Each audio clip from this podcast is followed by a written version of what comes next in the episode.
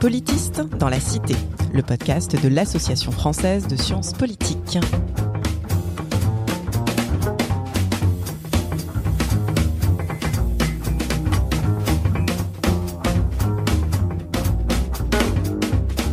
Bonjour et bienvenue dans Politiste dans la Cité, le podcast qui vous parle des sciences du politique et de leur contribution à la vie politique en France et à l'étranger. La science politique, c'est une discipline, des concepts, des controverses, mais c'est aussi, et peut-être avant tout, un métier fait par des enseignantes chercheuses et enseignants-chercheurs qui œuvrent au quotidien à produire et à transmettre des savoirs sur la manière dont le pouvoir est façonné, légitimé, mis en œuvre, contesté, hier comme aujourd'hui. Je suis Marie-Chloé et aujourd'hui, j'ai le plaisir de m'entretenir avec Frédéric Matonti pour parler des formes de l'engagement intellectuel. Bonjour Frédéric Matonti. Bonjour. Frédéric Matonti, vous êtes professeur de sciences politiques à l'université Paris 1 Panthéon-Sorbonne et chercheuse au Centre européen de sociologie et de sciences politiques.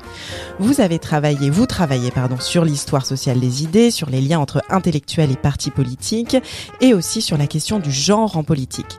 Formé en philosophie et en sciences politiques, votre thèse, qui a été réalisée à Paris 1 sous la direction d'Evelyne Pizier, était intitulée La double illusion, la nouvelle critique, une revue du Parti communiste français 1967-1980.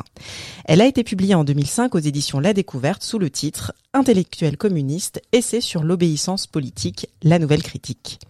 Sur le genre, on vous doit également les ouvrages suivants Sexe, genre et politique chez Economica en 2007 avec Catherine Achin, Lucie Bargel, Delphine Dulon entre autres, mais aussi Le genre présidentiel, enquête sur l'ordre des sexes en politique également paru à la découverte en 2017.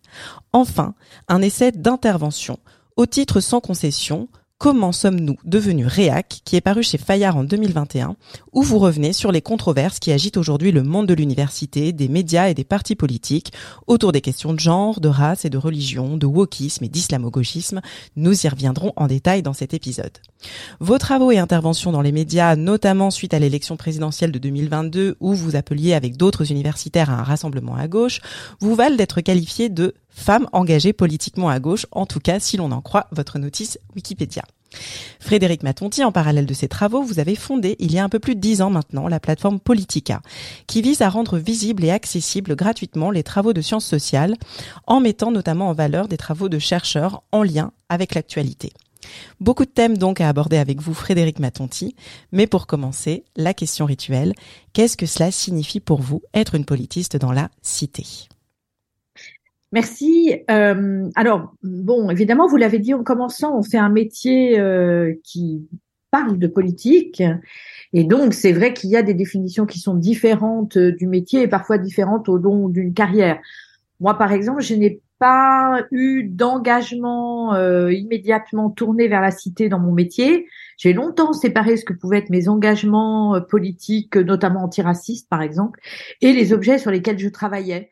Et donc, finalement, que tardivement que je me suis autorisée euh, finalement d'écrire un texte qui soit un texte beaucoup plus euh, clairement engagé, un texte d'intervention qui est comment sommes-nous devenus réac?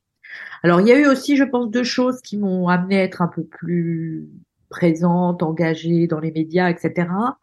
Euh, tout d'abord les travaux sur la parité qui forcément ont suscité plus d'interventions euh, de ma part, plus de sollicitations à mon endroit, et puis aussi euh, l'usage des réseaux sociaux qui de fait change un petit peu la manière dont euh, soi-même au quotidien on peut intervenir.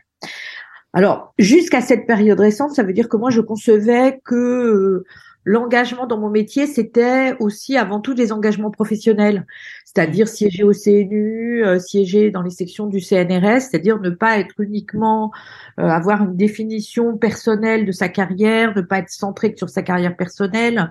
Euh, bon, et puis bien sûr, c'était aussi, et ça, ça n'a pas changé, même dans des textes qui peuvent être des textes plus apparemment engagés, apporter sur des sujets quelque chose qui est euh, étayé sur scientifiquement et qui va donc à l'encontre des opinions reçues. C'est intéressant, je trouve, comment vous soulignez aussi votre évolution. C'est-à-dire que l'engagement dans la cité, il n'est pas forcément le même euh, en fonction des, des phases de, de, la carrière. Je trouve c'est c'est important aussi de, Alors, de Il y a aussi que euh, c'est plus facile de s'engager quand on est dans une carrière, euh, disons dans la dernière partie de sa carrière, mm. parce que euh, bah, ça a moins d'effet sur sa propre carrière, ça ne peut pas trop nuire aux étudiants qu'on encadre. Enfin, il y a aussi toute une série de, de choses à prendre en compte. Alors, je, je, le disais en vous présentant, donc vos premiers travaux, ils ont porté sur les intellectuels du, du Parti communiste, sur leur contribution à, à l'élaboration des idées du programme du parti, mais aussi sur sur les dilemmes de, de l'intellectuel engagé dans un parti, notamment euh, en ce qui concerne son indépendance. Euh, et donc, vous êtes vous aussi par la suite devenu une universitaire, une intellectuelle de plus en plus engagée dans le débat public.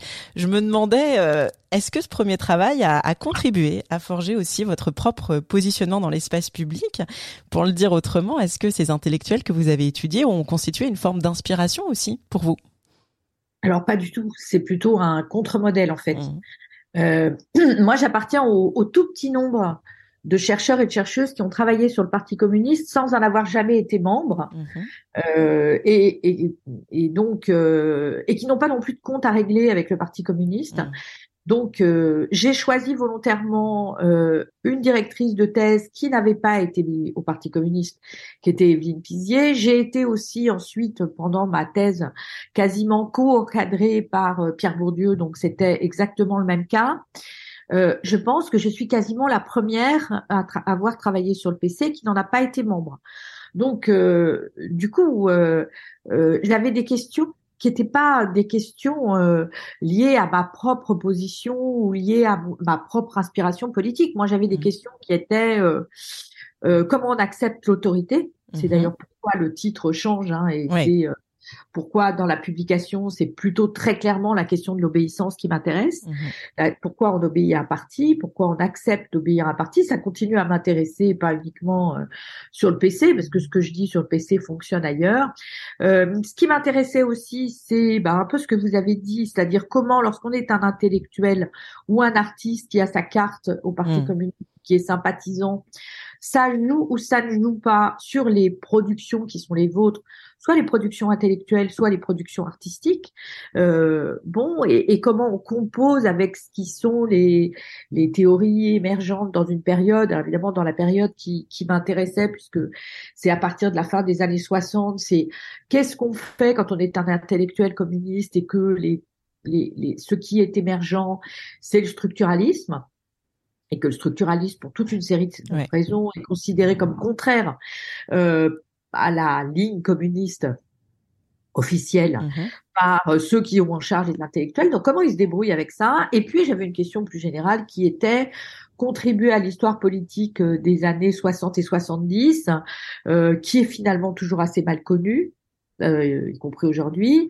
Et c'est un peu moins vrai que ça ne l'était, euh, mais aussi euh, euh, parce que ce qu'on travaillait beaucoup plus sur le Parti communiste, c'est la période des années 50, mmh des années 30, mais souvent des années 50, parce que c'est la période euh, stalino-torésienne, et que ça permet de faire des grands modèles euh, vraiment très dichotomiques. Et moi, ce qui m'intéresse plus, c'est quand c'est un peu plus compliqué que ça, quoi, pour aller vite.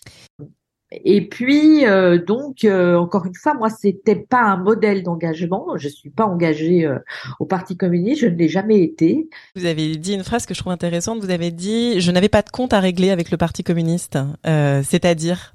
Bah, c'est-à-dire que dans, dans ma génération, il y a ceux qui sont passés, hein, et qui, enfin dans ma génération, dans la génération plutôt au-dessus.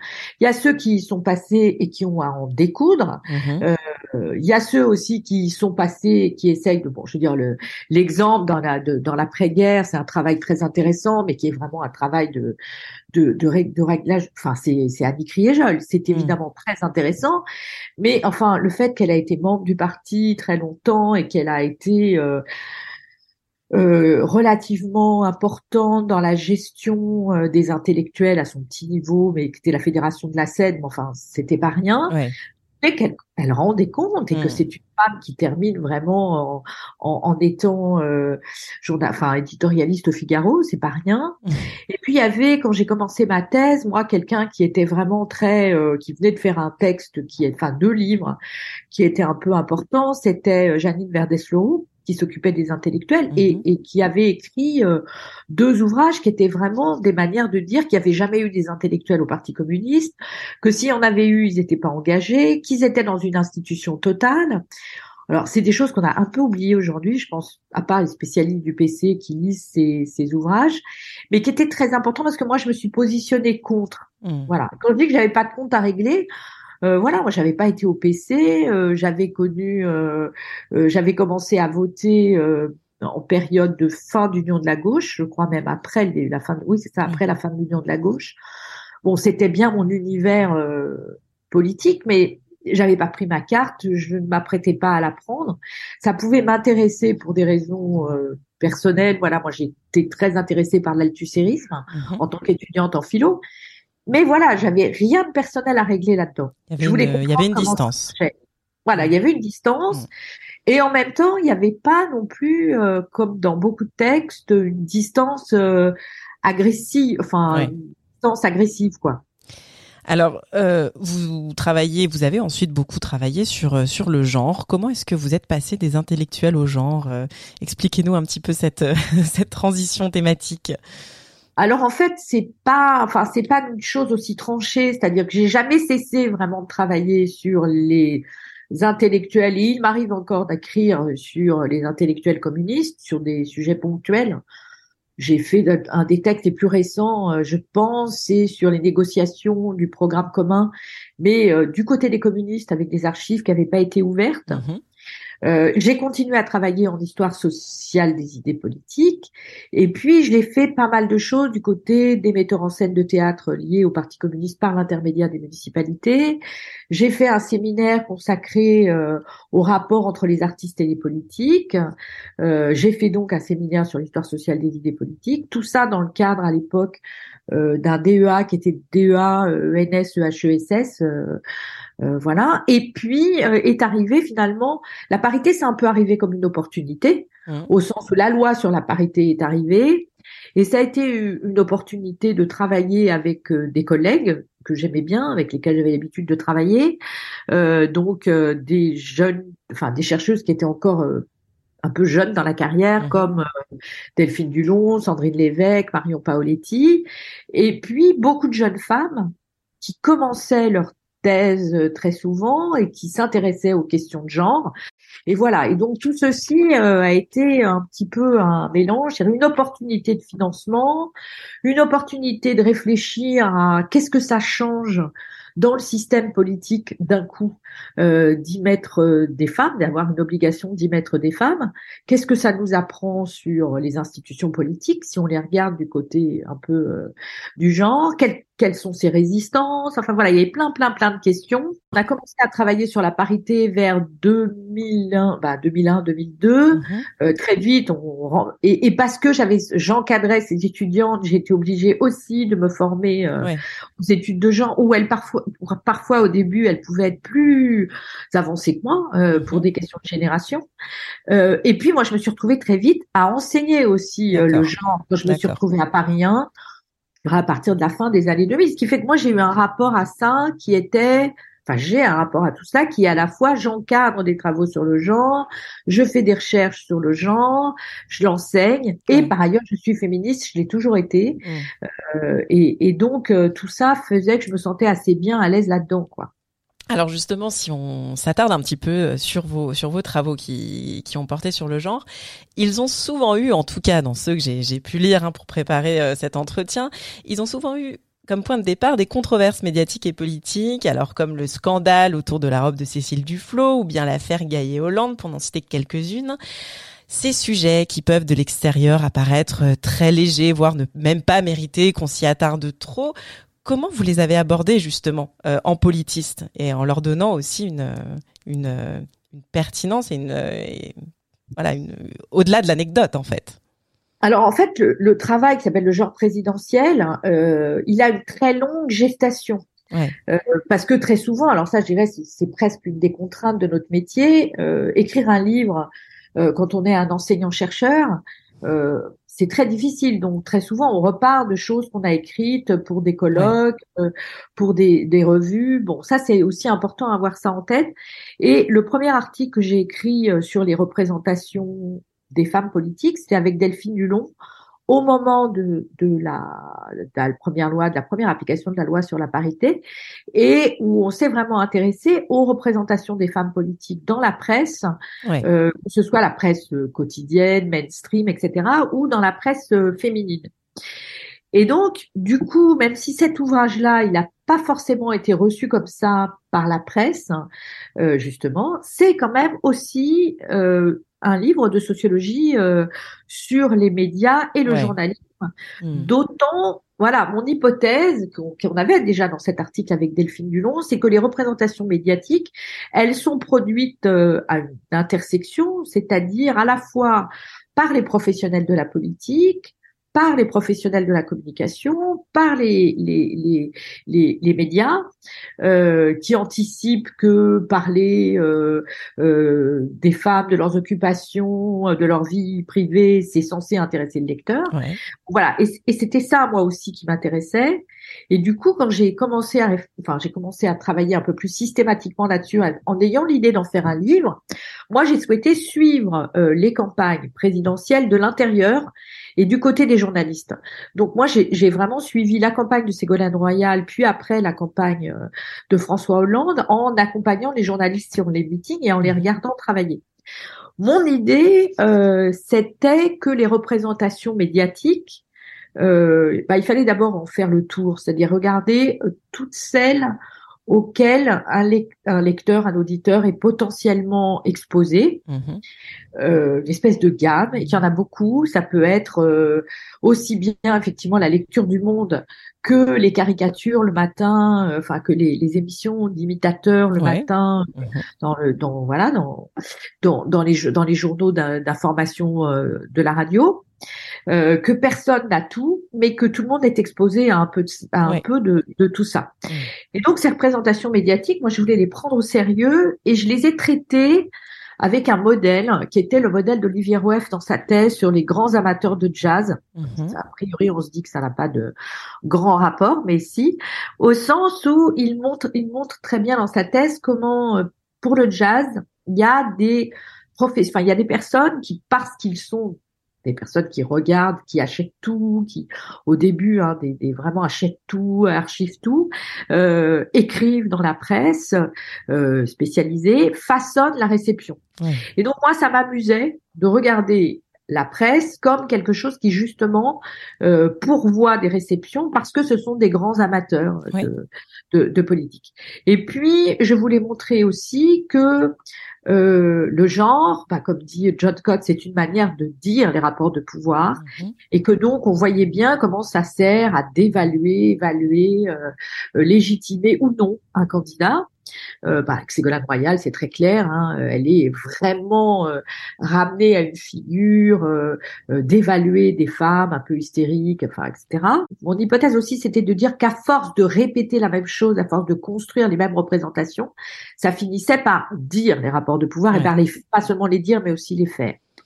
Alors, du coup, c'est comme ça aussi que j'arrive à mes affaires. C'est-à-dire, Cécile Duflo, en fait, c'est plutôt quand, la, quand c'est arrivé qu'on m'a interrogé dessus. D'accord.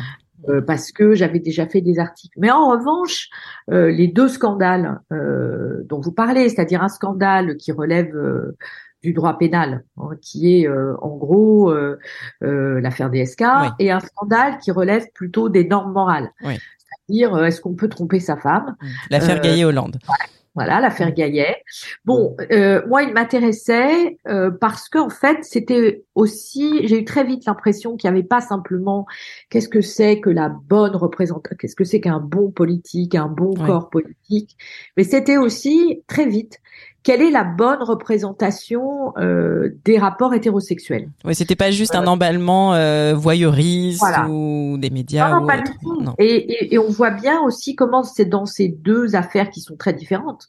Euh, il y a une construction par la presse de ce qui est euh, l'ordre genré et de ce qui est aussi le privé jusqu'où on peut aller dans ce qu'on dit d'un professionnel de la politique? Et en fait, je me suis aperçue que on va de plus en plus loin. C'était très visible dans, dans l'affaire Gaillet, c'est-à-dire qu'on on pouvait pas du tout imaginer 15 ans plus tôt euh, que euh, la relation de François Hollande avec Julie Gaillet euh, aurait été révélée sur la place publique. Mmh. Mais comme ce que j'arrivais à, à, voir aussi, c'est que toutes les contraintes qui pèsent sur la presse aujourd'hui, la concurrence, enfin toutes ces choses, font que les les, journalistes ont de plus en plus finalement pris dans la com euh, des, politiques. Une des manières pour eux d'élargir le cercle de ce qu'ils peuvent dire, euh, sans risque, ça c'est très important, on pourrait le discuter longtemps, c'est de parler de la vie privée. quand je dis sans risque, ça veut dire qu'on ne dévoile pas la vie privée de n'importe qui.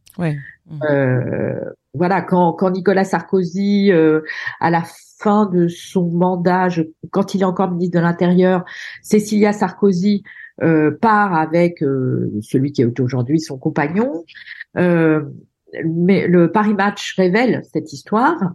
Et, et, moi, tous les journalistes que je connaissais et, et qui avec qui je, je, pouvais enquêter, puisque je suivais parallèlement tout ça, m'ont dit mais t'inquiète pas, le directeur, enfin t'inquiète pas, tu vas voir le directeur de Paris Match, il sera viré dans un an. Et c'est ce qui s'est effectivement passé. Donc on peut élargir le cercle, on peut s'intéresser. Enfin, hmm. Si on s'attaque, par exemple, à la vie privée de François Hollande, c'est aussi parce qu'on sait qu'il n'intervient pas dans les médias. On sait qu'il a pas de voilà donc tout ça et c'était aussi ça qui m'intéressait. Oui, finalement c'est c'est aussi des travaux sur le sur le champ médiatique et les rapports entre politique et médias en fait. C'est ça et aussi avec une hypothèse générale qui est euh, ce qui m'a amené à la suite en fait, c'est que le euh, la montée des femmes dans l'espace politique par l'effet même de la loi sur la parité, avait eu un effet un petit peu mécanique qui était de rappeler l'ordre genré. Et l'ordre genré, il est euh, hétérosexuel. Euh, euh, les femmes, enfin, c'était très visible au moment de, de l'affaire. enfin, c'était très visible pendant la pendant la campagne que, par exemple, il y avait un scandale qui était très visible pendant la campagne de, de Ségolène Royal, c'est que pour beaucoup de commentateurs, ça n'aurait pas dû être elle qui aurait dû être euh, candidate, mais lui, François Hollande, parce que patron du PS. Et qu'à partir de là, ça a autorisé un certain nombre de coups euh, de révélations qu'on ne faisait pas pour d'autres forcément. Bon voilà. Donc il y avait un rappel à l'ordre genré qui allait de pair aussi avec le fait que c'est le moment très vite où on voit les mobilisations contre le mariage, etc. Euh, dont je ne suis pas sûre qu'on soit totalement sorti en réalité, hein, malgré les apparences. Et une période aussi que j'ai découverte là un petit peu par hasard, mais plutôt avec l'affaire euh, Gaillet, sur la réduction de ce qui est le privé, c'est-à-dire euh, ce que les, j'avais défini le privé comme ce que les professionnels de la politique euh, parviennent à ne pas dire en fait. Mmh. Alors je ne sais pas si c'est une, une, conséquence directe, mais donc vous l'avez dit, vous vous intéressez à des questions qui intéressent beaucoup les médias, vous vous intéressez aussi à la manière dont les médias traitent ces questions. Il se trouve que vous avez été aussi beaucoup sollicité par euh, les médias pour euh, commenter euh, ces affaires, et donc est-ce que voilà, est-ce que vous pourriez rapidement caractériser un petit peu votre rapport aux, médias? Comment est-ce que vous, êtes réussi à intervenir un peu à chaud sur ces questions? Avec avec quels résultats? Comment est-ce que vous vous sentiez après ces, ces, interventions. Vous avez aussi une expérience hein, à la radio. Vous avez euh, euh, participé régulièrement à une émission de France Info euh, qui s'appelle Les Informés. Voilà. Alors moi je cours pas dans les médias, hein, mmh. donc j'y suis pas si souvent que ça. j'y suis au moment où il y a des sorties de livres, j'y suis au moment où il y a des alors il y a des affaires et bon évidemment le nom circule donc on, on, peut se dire bon voilà sur cette question-là on peut lui demander. Euh, sur le, au moment du genre présidentiel, moi j'ai pas, j'ai quasiment jamais parlé, par exemple, pu parler parce que j'ai pas été sollicitée là-dessus. Travail journalistique, c'était très frappant. Mmh. Je n'ai été interviewée, je crois, que par des femmes, ce que je trouve assez par des journalistes femmes, et vraiment sur des questions qui étaient euh, euh, la place des femmes. Euh, dans la campagne électorale, euh, euh, le pourcentage d'élus, est-ce que la parité progresse, est-ce qu'elle progresse pas, euh, bon comment effectivement on peut les réduire à leur corps, etc. Alors plus comme j'avais un, un, passage sur le, côté intersectionnel, donc effectivement la manière dont on, a, dont on a pu traiter des femmes comme Taubira, Najat Vallaud-Belkacem, par exemple, ça, ça intéressait les, les, les médias, mais bon, voilà, mais Bon, après, moi, ils, n'avaient pas envie que vous parliez d'eux. ni de leur pratique. Je ne sais pas s'ils n'avaient pas envie, mais en tout cas, c'était jamais les questions qui venaient.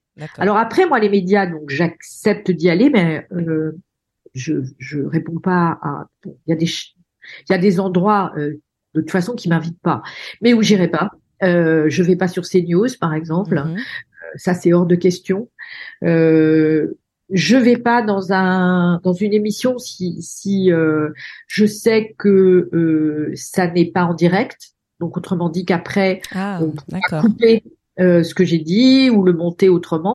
Et je pense que c'est une précaution qu'il faut prendre. Hein. C'est intéressant parce que parce que je pense que beaucoup à l'inverse peuvent aussi être un peu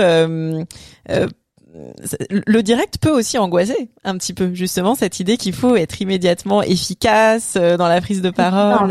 bien sûr, mais mais alors euh, sur le, le, direct audio, audio ou télé, moi je, je bah voilà, c'est pas un truc qui me fait très peur, mhm. euh, mais je prépare quand même, c'est-à-dire que quand même quand on va dans une émission euh, euh, type, je sais pas, Arte ou bien Public Sénat ou, ou les informer on sait quelles vont être les questions du jour. Hein. On le sait euh, trois quatre heures avant. Euh, donc, bah, il faut avoir euh, préparé ce qu'on va dire, avoir une petite idée sur le sujet si c'est un sujet sur lequel on n'est pas totalement au point. bon, voilà, il faut peut-être éventuellement même avoir un pitch, quoi, savoir mhm. une petite phrase. Quand on est, faut savoir qui est en plateau face à soi. Euh, s'il y a quelqu'un du Front National ou du RN maintenant, ben, il faut savoir que ça va pas forcément être, euh, va pas falloir hésiter, quoi. Va falloir euh, être un peu plus agressif, euh, pouvoir répondre, bon, connaître les arguments. Donc voilà, faut préparer. même chose à l'écrit. Si moi je fais une interview écrite, je demande systématiquement à pouvoir relire. et les journalistes acceptent très bien qu'on relise. Hein, voilà. Alors après, il y a quand j'ai sorti le livre, là, Comment sommes-nous devenus réac, j'ai eu une, chance euh, énorme. J'ai commencé par un très long entretien à Libération. Mhm. Et donc, ça m'a servi vraiment à sortir tout la, tout l'argumentaire du livre mhm. et à pouvoir réécrire ensuite. Et donc, ça, ça m'a beaucoup aidé pour la suite parce que euh, on est un peu calé sur ce qu'on va dire. Euh, bon, voilà. Bah, justement, alors on va on va y venir à ce à cet ouvrage. Donc, je le rappelle, hein, c'est un essai qui est paru chez Fayard en 2021, donc qui s'intitule Comment sommes-nous devenus réac, dans lequel vous développez grosso modo la thèse d'une conquête des idées d'extrême droite et d'une mouvance réactionnaire dans l'espace public qui atteint beaucoup de milieux, qui atteint le milieu universitaire en le plaçant au centre des controverses au travers des accusations notamment de, de wokisme, d'islamo-gauchisme, de, féminisme radical, qui le divise, qui atteint aussi les médias. Est-ce que vous pourriez revenir sur la genèse de cet ouvrage? Pourquoi ce thème? Pourquoi ce moment-là? Et peut-être même pourquoi ce titre? Avec ce, ce concept de réac sur lequel on aura l'occasion de revenir alors, euh, il se trouve que c'était une période où, pour des raisons euh, personnelles, j'ai été euh, plus souvent euh, à la maison et que donc j'ai beaucoup regardé. Enfin, je m'occupais de quelqu'un de, de, de, malade en fait, et donc du coup, j'ai beaucoup regardé les chaînes d'infos en continu, chose que je ne faisais pas d'habitude. Dont CNews. Voilà, dont C12, dont LCI, dont BFM, euh, bon, voilà. Enfin, je veux dire, la, la différence parfois, c'est c'est c'est pas si net que ça. Mais j'ai, c'était aussi dans la foulée du livre sur le genre présidentiel, mhm. où j'avais perçu euh, cette espèce de retour à l'ordre euh, qui se, enfin, qui était quand même très souvent présent, y compris dans la dans une presse mainstream, plutôt de gauche. Enfin voilà, donc j'étais Enfin voilà, donc j'étais j'étais sensible à ça. Euh, et donc j'ai j'ai j'ai choisi le terme de réactionnaire très. Enfin d'abord parce que c'est la preuve. Comment sommes-nous devenus réac C'est un peu euh, le nom de code qui a été celui du livre au départ mm-hmm. et qui plaisait à l'éditrice, euh, aux deux éditrices. Et donc du coup je l'ai gardé. Euh, parce que voilà, il me plaisait bien. Mais pour moi, ça avait un sens, c'est-à-dire être réactionnaire, c'est vouloir revenir en arrière mais vouloir revenir vers un passé idéalisé. Le, bon exemple qu'on peut donner de ça, même si je l'avais pas euh, sous les yeux au tout début, c'est le clip de Zemmour dans d'entrée dans sa campagne présidentielle où il mhm. montre une France des années 60 mhm. euh, en noir et blanc qui n'a jamais existé sauf dans son imagination. Euh, c'est une France blanche, c'est une France euh, sans guerre d'Algérie, etc., sans pauvreté. Enfin, c'est vraiment une France totalement idéalisée. Donc, c'était ça pour moi, être réactionnaire. Et mais c'est alors, je suis aussi partie de ce qu'on entend dans l'espace euh, médiatique, qui est pas seulement lié au, à ce qu'on a appelé ensuite le wokisme ou la lutte contre le politiquement correct. C'est aussi d'entendre des choses comme euh, bah, les, les les personnes qui ont qui ont des qui bénéficient euh, euh, du RSA euh, doivent donner contrepartie le enfin toutes ces choses qu'on peut entendre en économie qui sont très frappantes où le niveau baisse mmh. à l'école enfin toutes ces petites phrases réac qui sont qui saturent ou le, le féminisme le féminisme universaliste chose qui évidemment n'existe pas en soi, c'était mieux avant. Euh, voilà, donc il y, avait beaucoup de choses. Mai 68 a complètement hmm. euh, euh, cassé la culture française. Enfin voilà, toutes ces choses qui sont dites très couramment dans l'espace public. Hmm. voilà. On est on est dans une période euh, bon vous vous le dites aussi puisque vous revenez aussi sur les sur les controverses qui agitent euh, l'université. On est quand même dans une période de, de label, hein, c'est-à-dire les universitaires vont être taxés euh, d'islamo-gauchistes, de woke. et en fait, ce que vous montrez d'une certaine manière, ou en tout cas la manière dont on pourrait prendre votre ouvrage, c'est que c'est un petit peu un manuel d'autodéfense aussi contre un certain nombre d'attaques, en montrant que finalement, eh bien, ce sont des, des attaques de type réactionnaire. Ma question, c'est encore pour, pousser aussi un petit peu la logique, est-ce que finalement le, le terme réactionnaire ne risque pas lui aussi de devenir aussi un label? Ça me pose aucun problème qu'on traite Zemmour de réac. Je dirais même que c'est assez insuffisant par rapport à ce qu'il est. Euh, c'est quand même un, un, ouvrage qui revient sur comment la possibilité d'avoir un, un, un, espace public mmh. euh, saturé par ces pensées réactionnaires, mmh. euh, c'est quelque chose qui s'est construit sur une longue période. Et j'essaye de montrer comment en fait ça s'est construit euh, vraiment sur les 40 dernières années mmh. avec des, des des points de bascule très importants à la fin des années 80, avec toute une série de controverses autour du foulard à Creil, autour de la Révolution française, autour d'un débat euh, les républicains contre les démocrates, euh, autour d'une mise en question de, euh, de, de, la valeur, enfin de, de la valeur de l'école, etc. Donc c'est pas une situation qui serait arrivée de manière d'un seul coup dans les dix dernières années ce qui m'a au contraire frappé, mais en travaillant pour le coup, et avec les outils qui sont les outils de la science politique, de la sociologie, c'est de remonter en arrière, par exemple, de montrer les occasions perdues. Comment il y a eu, par exemple, sur les, les immigrés, beaucoup mhm. d'occasions perdues euh, sur la jeune, enfin sur la on a appelé improprement la deuxième génération, la troisième génération. Euh, il y a eu dans les années 83-84 euh, des occasions perdues, c'est-à-dire qu'il y avait vraiment une demande euh, de droits civiques sur ces, sur ces, de, la part de ces jeunes. Donc voilà, je voulais aussi montrer ça, c'est-à-dire qu'il y a eu à un moment donné des occasions manquées.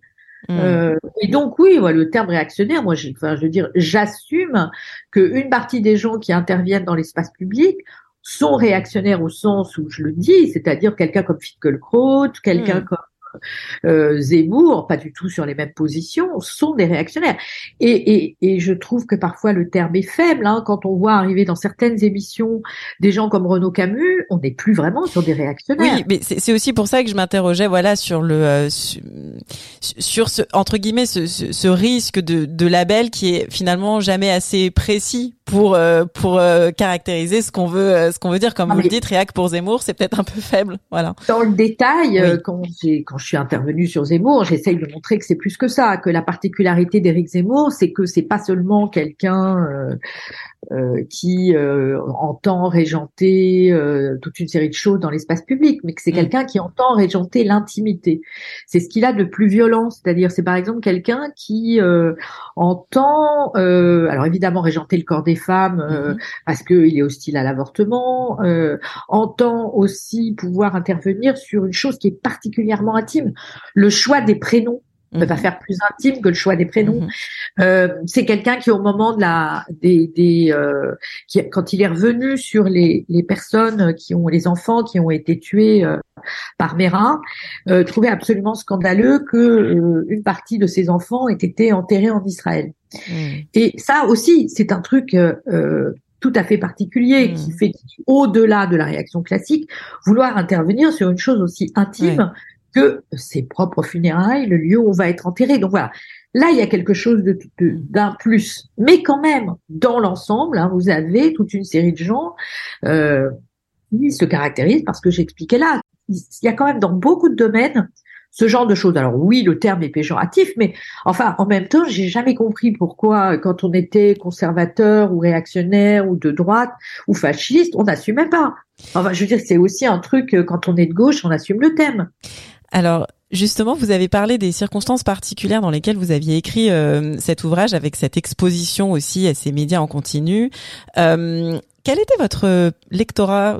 Vous, vous, vouliez vous adresser à qui quand vous avez écrit justement euh, cet essai? Puis après, on parlera de l'accueil, mais est-ce que vous aviez un lecteur ou une lectrice idéale Je voulais m'adresser à beaucoup quand même à ma famille politique pour lui dire attention, euh, vous êtes en train de vous faire grignoter sur toute une série de sujets.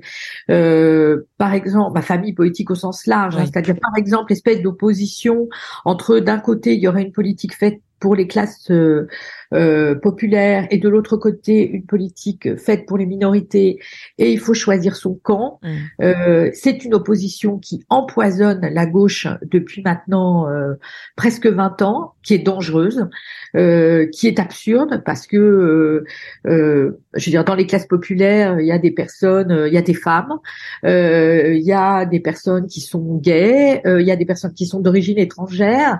Donc moi, je voulais dire à ma famille politique, attention, vous êtes en train de vous faire récupérer par des thématiques qui sont nées vraiment très à droite euh, mmh. et qui sont popularisées dans l'espace médiatique par des figures qui sont quand même euh, douteuses. Mmh. Et il n'y a pas de contradiction en train de faire une politique pour les classes populaires et faire une politique pour les minorités, d'abord parce que, mmh. encore une fois, elles peuvent se recouvrir. Donc c'était quand même ça, ma première... Euh, cible, je pense. Après, c'était aussi euh, de montrer, euh, de dévoiler un peu de manière systématique euh, l'étendue du désastre. Et justement, alors quel a été l'accueil Vous avez dit hein, que c'était aussi un essai d'intervention, donc qui vise aussi euh, à provoquer euh, une, une réaction entre guillemets. Euh, comment vous avez été euh, Quel a été l'accueil donc de, de cet essai? Enfin, j'ai été j'ai été plutôt bien accueillie. Hein. C'est un essai qui a plutôt bien marché, y compris qui a été bien reçu par les collègues puisqu'il a été dans les dans les titres potentiels du prix de la FSP, ce qui m'a un peu surprise, mais bon voilà. Euh, mais aussi encore une fois parce que c'est pas simplement un ouvrage de dénonciation, c'est quand même un ouvrage qui essaye de raconter une histoire euh, des, des, années des années euh, 70 euh, à nos jours. Hein. Donc, euh, donc oui, j'ai eu pas mal de presse. Y compris dans les milieux justement politiques, justement à gauche. Vous avez été invité à le présenter. Alors j'ai été invitée, euh, je pense, par les socialistes, pas mal, euh, par des journalistes euh, éventuellement proches de la France insoumise, des, des, podcasts féministes ou des choses comme ça.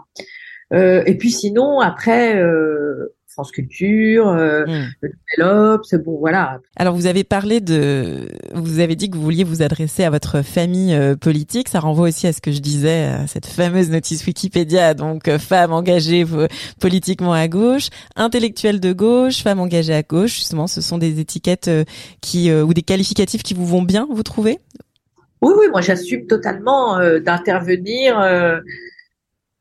en défendant ce qui me paraît être euh, ce qui paraît être mes valeurs. En fait, j'ai pas de c'est ce qui me définit. Même si dans mon travail, c'est pas forcément tout, enfin c'est pas forcément toujours ce qui va venir en premier. Euh, là, je viens de terminer un, un article pour euh, raison politique sur la réception de Quentin Skinner, que choix de gauche n'a pas vraiment d'importance dans cette affaire. Mmh. j'essaye de faire l'histoire des idées politiques et de travailler sur le structuralisme le fait que je sois de gauche ne, de, de, pas. C'est plutôt dans, quand j'accepte d'intervenir dans les mmh. médias ou quand j'interviens sur les réseaux sociaux que ça a un sens. Alors j'aimerais qu'on termine cet entretien en abordant une, initiative importante hein, dont vous avez été euh, à l'origine. Là, on va quitter un peu le champ médiatique. Euh, il s'agit de la plateforme Politica, donc qui prend la forme d'un site internet en plusieurs langues, donc principalement français, anglais, espagnol, et qui publie hein, euh, un, rythme, assez soutenu, donc des articles, des entretiens, beaucoup d'entretiens vidéo, qui fédère une revue d'histoire et qui est très connecté à l'actualité. Hein. Vous avez notamment chapeauté un dossier sur les élections 2022 avec le politiste Laurent Jean-Pierre. Que vous pourriez revenir un peu sur cette euh, sur cette initiative qui a euh, plus de dix ans maintenant? Euh, oui, alors cette initiative, elle date, enfin le lancement a été plus tardif que ça, de, le lancement de Politica en tant que tel était plus tardif que ça, je vais y revenir, mais le point de départ, c'est euh, les campagnes pour les LABEX. Et donc, les LABEX, est-ce que vous pourriez nous Alors, c'est les laboratoires d'excellence, c'est des modes de financement qui ont été lancés dans les années sous sous Sarkozy, pendant que Sarkozy était était président. Donc il y a des LABEX, des IDEX, enfin bon bref, c'est toute une c'est tout un feuilletage extrêmement compliqué, euh, mais enfin très compliqué qui distingue à l'intérieur, enfin qui distingue dans le monde des chercheurs les, les, les équipes qui sont censées être euh, euh, distinguées, obtenir des financements supplémentaires. Alors on pourrait discuter de tout ça parce que ça a un effet, c'est de limiter les financements pérennes dans les équipes euh, de recherche. Bon, mais évidemment, euh, c'est aussi euh, des projets qui ont un intérêt puisqu'ils ramènent une masse financière considérable pour les équipes qui entrent dedans. Et donc, on a déposé ce dossier. il y avait une petite équipe qui a été à l'origine du dépôt du dossier. donc, quand on a déposé ce dossier, on voulait des projets fédérateurs.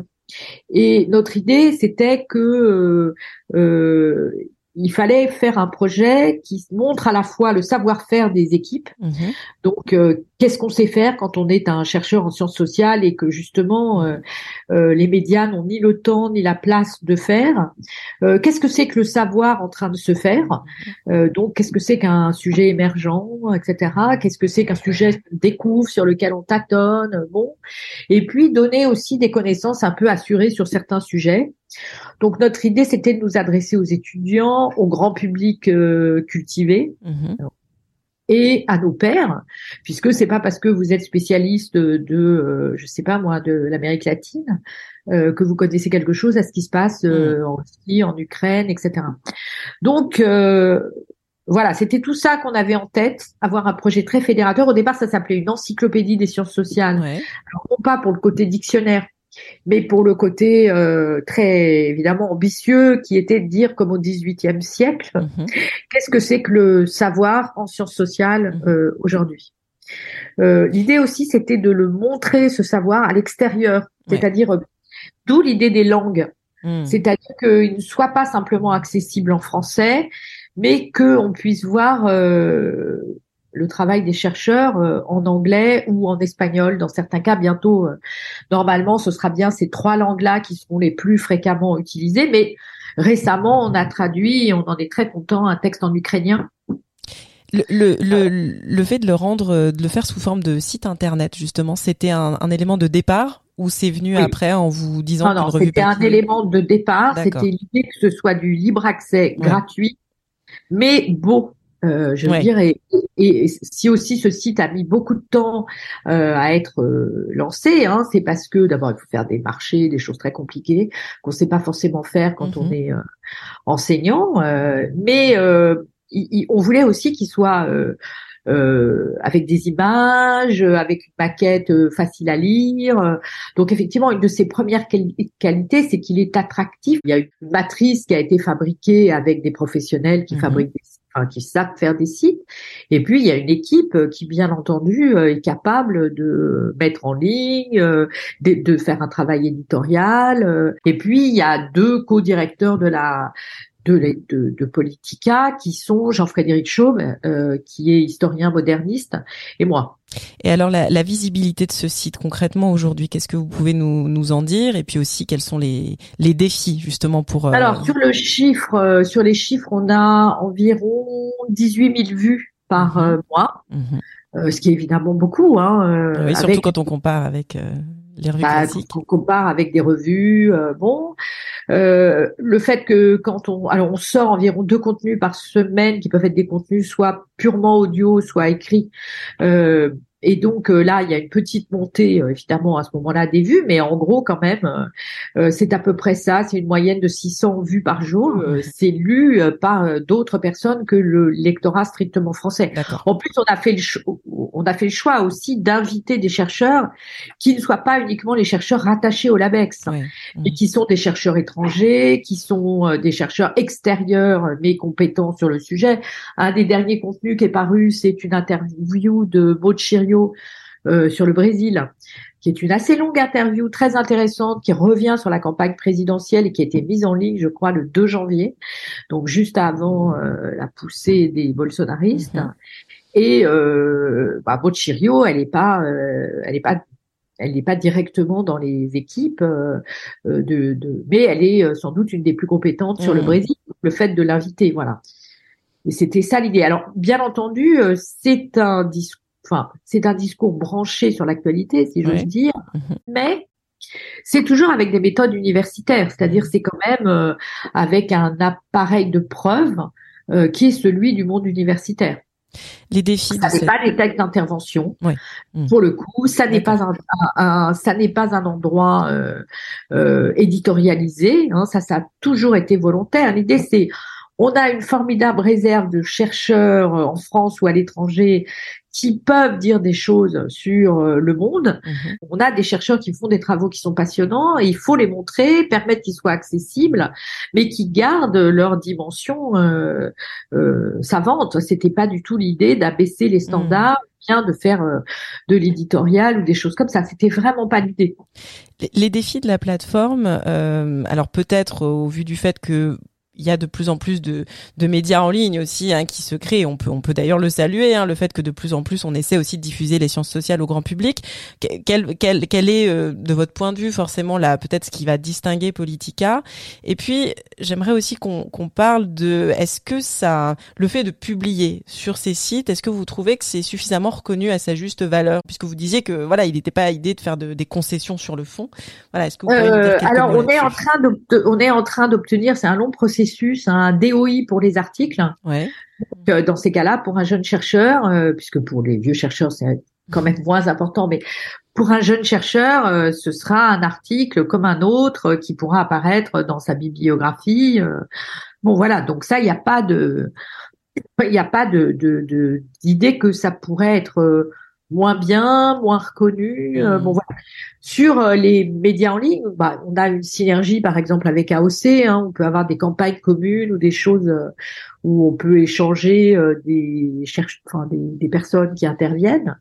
notre véritable défi, c'est pas celui-là. Notre véritable défi, c'est que le financement du, du des LABEX s'arrête euh, à fin 2024 pour les LABEX qui ne sont pas dans des IDEX. Euh, donc c'est de la cuisine, euh, bon. Et que notre problème, c'est que cet outil puisse survivre euh, au-delà de 2025, parce que si on a fait tout ça pour que ce LABEX s'arrête, c'est extrêmement dommage. Donc, c'est de trouver euh, soit des, des, moyens de le prolonger, euh, donc en s'appuyant sur les institutions existantes. Pour l'instant, on, on tâtonne un peu. Euh, on a des solutions qui s'esquissent, euh, mais qui sont pas forcément sûres. Donc ça, c'est ça notre véritable défi. Voilà. Ça coûte de l'argent. Ah bah oui, ça coûte cher puisque c'est de l'open access. Donc euh, ça coûte environ, enfin c'est pas grand chose par rapport à un budget petit four d'une institution. Hein. ça coûte 200 000 euros par an. D'accord euh, 200, 250 000 euros par an, puisque euh, il y a un budget de traduction qui est important. Franchement, ça n'est pas un budget, quand on y réfléchit, euh, énorme. Hein. Non, mais surtout quand on compare avec les volumes euh, aussi dans le secteur privé et tout ça. Absolument. C'est des salaires en fait. Hein. C'est pas du tout. C'est d'une part les salaires et d'autre part la traduction, sachant que ni euh, ni Jean-Frédéric Chaube ni moi n'avons obtenu la moindre rétribution. c'est vraiment les salaires de ceux qui travaillent sur la plateforme. C'est de toute façon un vrai chantier cette question du, du financement de ce type d'initiative. Malheureusement, on, on, arrive déjà à la fin de l'entretien et donc on va conclure avec la question insolite, Frédéric Matonti. Vous qui avez travaillé sur les liens entre vêtements et politique. Quelle serait, selon vous, la faute de goût vestimentaire pour un politiste qui lui serait impardonnable par un jury ou un comité de sélection? Pour un politiste, une pendant politiste. longtemps, euh, la, non, ah oui, non, non, mais pendant longtemps, euh, c'est vrai que le, la, la, c'était hors de question qu'un jeune homme euh, ne vienne pas avec une cravate. Mhm. C'était vraiment très frappant de voir qu'aux auditions, les personnes venaient avec des cravates. Je pense qu'aujourd'hui, ça s'est quand même beaucoup perdu. Euh, enfin, je veux dire, ça, ne me pose strictement aucun problème. Euh, moi, le conseil que je donnerais, la faute de goût, euh, c'est de mettre des vêtements dans lesquels on n'est pas à l'aise parce qu'on se déguise. Donc c'est pas une faute de goût, hein, mais c'est parce qu'on croit bien faire et donc on va se déguiser euh, et du coup on va être très mal à l'aise dans, l'entretien euh, qu'on va faire. Moi, le conseil que je donnerais, c'est bon, évidemment dans une thèse, etc. Tester, d'abord ça occupe. Moi, je dis toujours à mes doctorants, à mes doctorants, pense à ta tenue, parce que pendant que tu penseras à ta tenue et au petit four de l'après, euh, de l'après soutenance, tu t'angoisseras pas sur ce que tu vas dire. Mais en général, euh, voilà, savoir comment, si on va être à l'aise, pas à l'aise, on voit bien euh, quelqu'un qui met une cravate, qui n'est pas habitué, euh, il passe son temps à la tortiller. Euh, quelqu'un qui met euh, des talons, qui est pas habitué à marcher avec des talons, bah on le voit. Et du coup, tout ce qui est perdu avec cette attention un peu malheureuse au corps, euh, fait que la personne ne peut pas se concentrer sur l'audition ou sur euh, voilà. Donc moi, c'est le conseil que je donnerais, mais c'est pas une faute de goût. Eh bien, donc soyons nous-mêmes, si je vous comprends bien, euh, Frédéric Matonti. Merci. c'est le pire conseil, soyons nous-mêmes. Merci beaucoup, Frédéric Matonti, d'être intervenu Merci dans à vous. Politiste dans la Cité. Merci à toutes les auditrices et à tous les auditeurs pour leur écoute. Merci à l'Association française de sciences politiques de produire ce podcast. On se retrouve dans un mois pour un nouvel épisode de Politiste dans la Cité.